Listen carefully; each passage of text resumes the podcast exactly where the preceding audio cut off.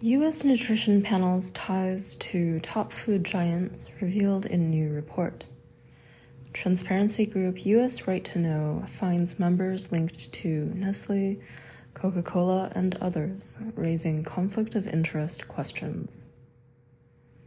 Almost half of a federal government panel that helps develop U.S. nutritional guidelines has significant ties to big agriculture, ultra processed food companies pharmaceutical companies, and other corporate organizations with a significant stake in the process's outcome. The revelation is part of a new report from U.S. Right to Know, a government transparency group that looked for ties to corporate interests among the 20 member panel of food and nutrition experts that makes recommendations for updating the U.S. government officials' dietary guidelines. It found nine members had ties to Nestle, Pfizer, Coca Cola, the National Egg Board, and other prominent food lobby groups, among others. The findings raise questions about whether the panel is looking out for Americans' health or corporate profits and erodes confidence in dietary guidelines, said Gary Ruskin of U.S. Right to Know. Millions of Americans' lives are affected by this report, and it's crucial that the report tell the truth to American people, and it's not degraded into another sales pitch for big food and big pharma, he said.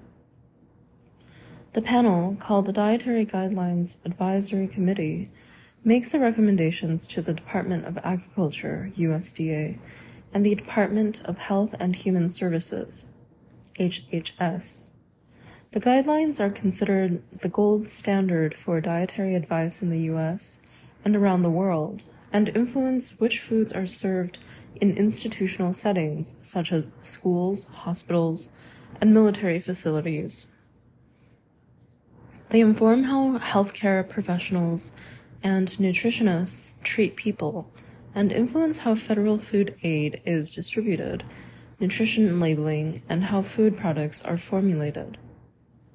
The guidelines affect the entire U.S. food system quite strongly, Ruskin said. The agriculture and health departments did not immediately respond to requests for comment. U.S. Right to Know scoured public records dating back five years for conflict of interest among the 20 panel members. In addition to the nine, it found with high risk conflicts of interest and connections to the food and drug industry. It found four more members who have possible conflicts of interest. It applauded the agencies for appointing seven members who did not appear to have any conflicts.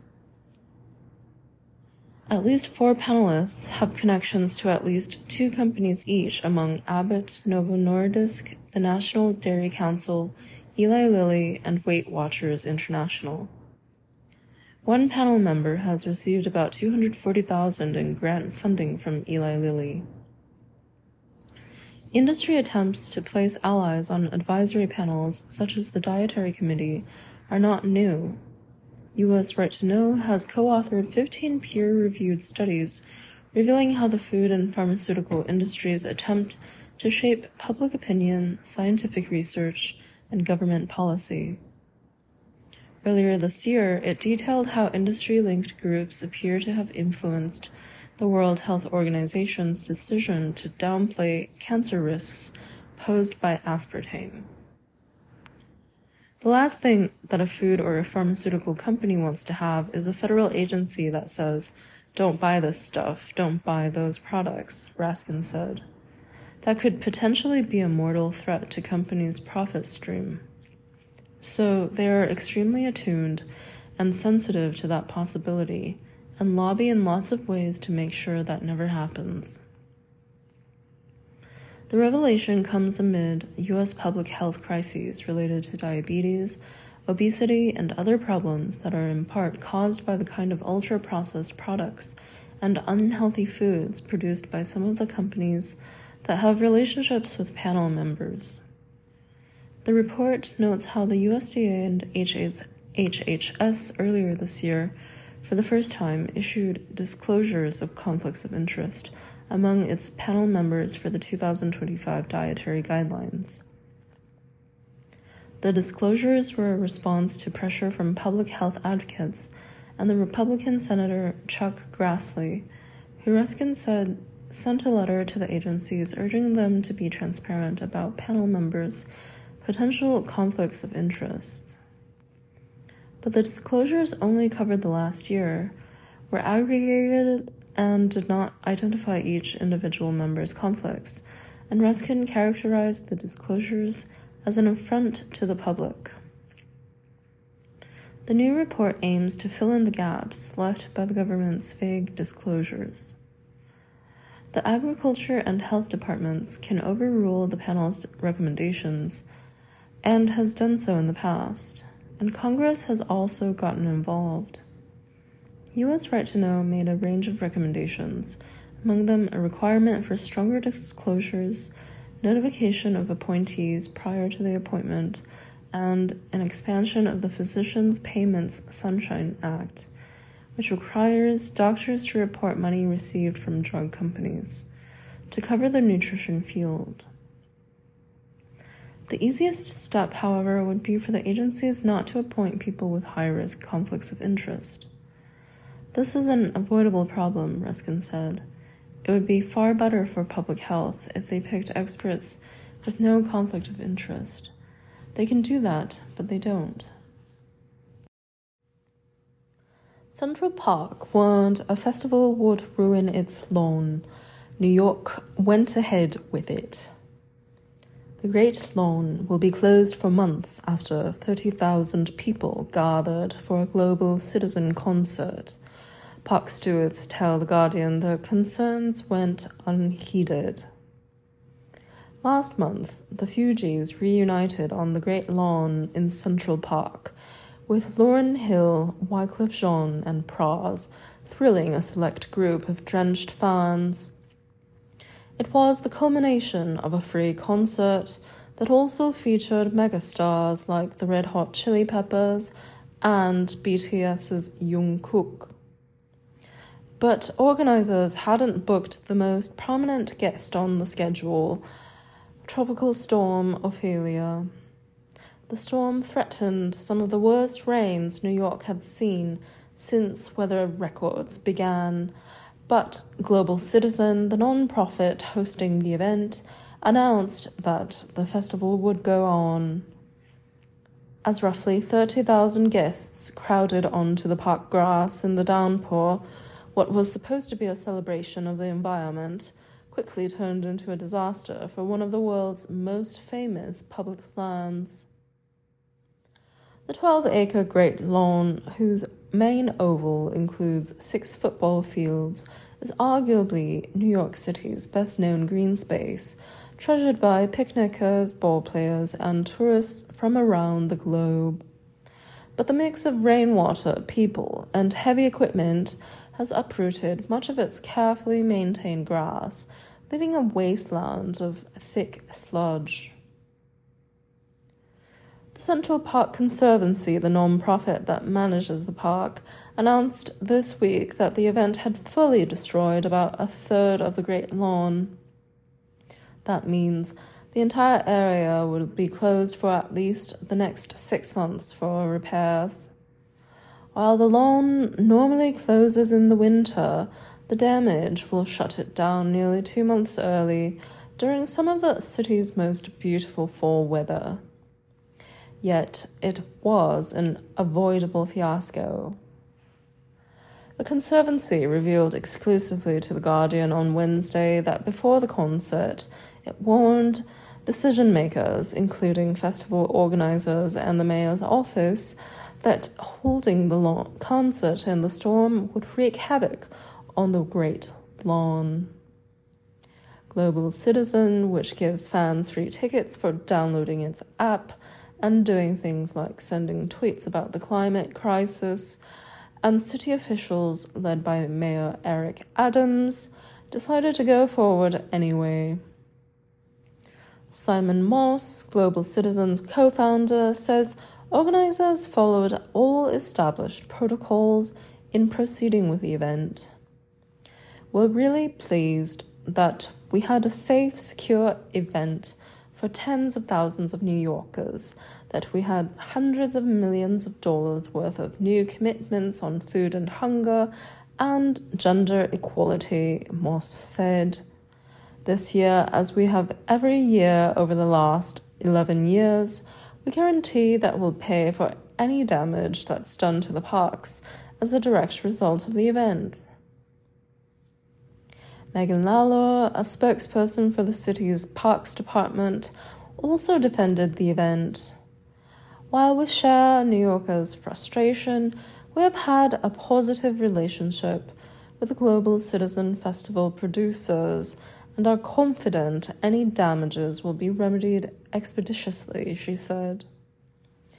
But in a city where even millionaires live in tiny apartments, New Yorkers say money doesn't make up for the extended loss of such a cherished public space. I'm outraged, the city council member Gail Brewer told The Guardian. The festival says they're going to pay for it, but the most important part is that people can use the park. This shouldn't this should have been cancelled. So why did the city decide to risk one of its most important parklands for a one-day event in the rain? More than a week after the concert, much of the Great Lawn remains a swampy meadow, still bearing oozy footprints and tire tracks from the heavy machinery used to disassemble the stage. Mina, an 18 year old who went into the festival, recalls how her feet sank into thick mud as soon as she got back past the bag check in the early afternoon. You had to put in some effort to not slip or get a shoe stuck, she said. She noticed the softball fields had flooded with at least an inch of water, and people were standing on fences to try to avoid it. Experts say the outcome was completely predictable. A former city official involved with producing large events, who spoke to The Guardian on a condition of anonymity, called it astonishing that the Global Citizen Festival wasn't called off. Anybody who's ever managed turf knows you don't put a big crowd on a completely soaked lawn, the former, former official said. So you have to wonder who thought it was okay to proceed with this. Global Citizens Moss said the decision was made by Adams's office and the city's parks department in consultation with the city's emergency personnel and the Central Park Conservancy at Global Citizens Operations Tent just before the show. As you can imagine, we were very actively tracking the weather, any lightning, any wind, any safety risks, Moss said, and they gave the affirmative for the event to proceed repeatedly throughout the day. But the Conservancy didn't have the authority to call off the event. Instead, it tried to warn the others that going ahead would ruin the grass. Conservancy staff shared with the on site pre event teams what the impact of the increased moisture and compacted soil would have on the landscape, a spokesperson for the non-profit told The Guardian. We made clear that it would result in damage to the Great Lawn. The Parks Department declined to explain why it signed off on the event in spite of the Conservancy's warning, but Council member Brewer and the former city official felt it was unlikely that the Parks Commissioner, Sue Donoghue, a veteran parks advocate, would have felt comfortable with the plan. It's hard to imagine the Parks Department, with all of its experience, thinking this was an okay idea, said the former city official. The mayor's office didn't respond to multiple requests for comment, but Global Citizen confirmed that it paid a nearly 2 million fee for the use of the park to New York City General Fund. According to the contract, the city would have had to refund the money if the concert were cancelled. Now comes the task of repairing the grounds, and the work will be extensive. Moss said Global Citizen had already put up a 100,000 bond for repairs, but expected to pay more than more once the Parks Department completed a damage assessment this month. Brewer's office believes repairs could run as high as 1 million, citing discussions with the Central Park Conservancy. If the Conservancy wants to reopen the lawn by next April, its turf team must lay down new sod quickly before it gets too cold for grass to grow. The roots have to be coaxed into reknitting with the soil underneath, and that can take a full season, if not longer. The Great Lawn required a complete resodding in 1995 after it was badly damaged by crowds, 100,000 people who turned out for a screening of Disney's Pocahontas, and 120,000 people who attended a mass led by Pope John Paul II. The subsequent overhaul of the lawn cost 18 million and kept visitors off the grass until 1997. Brewer says there's a simple solution for a large scale event like the Global Citizen Festival. On Monday, she, said, she sent a letter to the mayor urging that the event be relocated next year in a venue other than Central Park, such as an arena or stadium. Brewer said Adams hadn't contacted her after the letter, but at a press conference on Tuesday, he suggested that Global Citizen would be welcomed back to Central Park.